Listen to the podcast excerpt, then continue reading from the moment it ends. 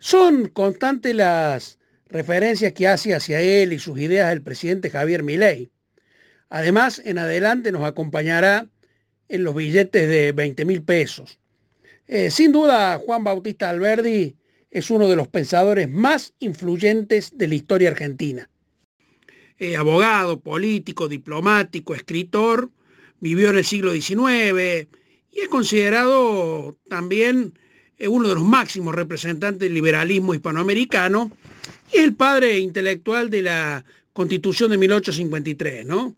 Nació en Tucumán en 1810, se trasladó a Buenos Aires de joven, luego, eh, por oponerse al gobierno de Juan Manuel de Rosas, en 1838 se exilió, estudió en Montevideo, eh, viajó por Europa, por el resto de Sudamérica y se estableció en Chile, donde, bueno, ejerció su profesión y, escribió su obra más famosa, ¿no? Bases y punto de partida para la organización política de la República Argentina.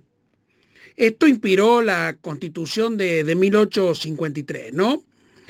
Eh, fue autor de, numerosos ensayos, eh, críticas eh, y polémicas sobre política, economía, derecho, cultura y sociedad. ¿no? Y son para, para refrescar algunas de las propuestas que plasmó en esa obra, bases y puntos de partida. ¿no?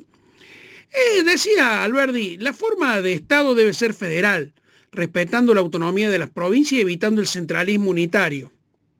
Paréntesis. Vaya que no le hicimos caso, ¿no? Decía también Alberdi, la forma de gobierno debe ser republicana, con un sistema representativo, bicameral y equilibrado entre los poderes ejecutivo, legislativo y judicial. El objetivo de la Constitución, también decía Alberdi, debe ser garantizar la unión nacional, la justicia, la paz interior, la defensa común y el bienestar general.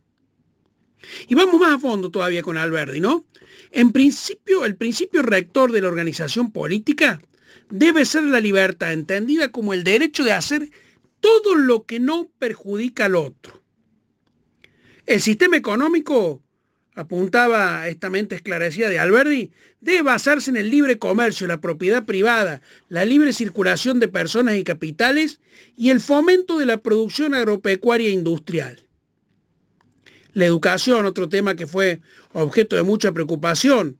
Alberti sostenía, debe ser universal, gratuita, laica y obligatoria para formar ciudadanos ilustrados y capaces de ejercer sus derechos y deberes.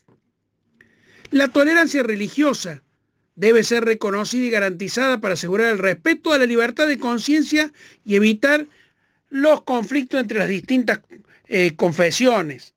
También promovía la inmigración, promovía los medios de comunicación y de transporte como parte obviamente de, del desarrollo y que acercara a los argentinos y favoreciera el progreso. Digo, quedémonos con estas frases como para recordarlo.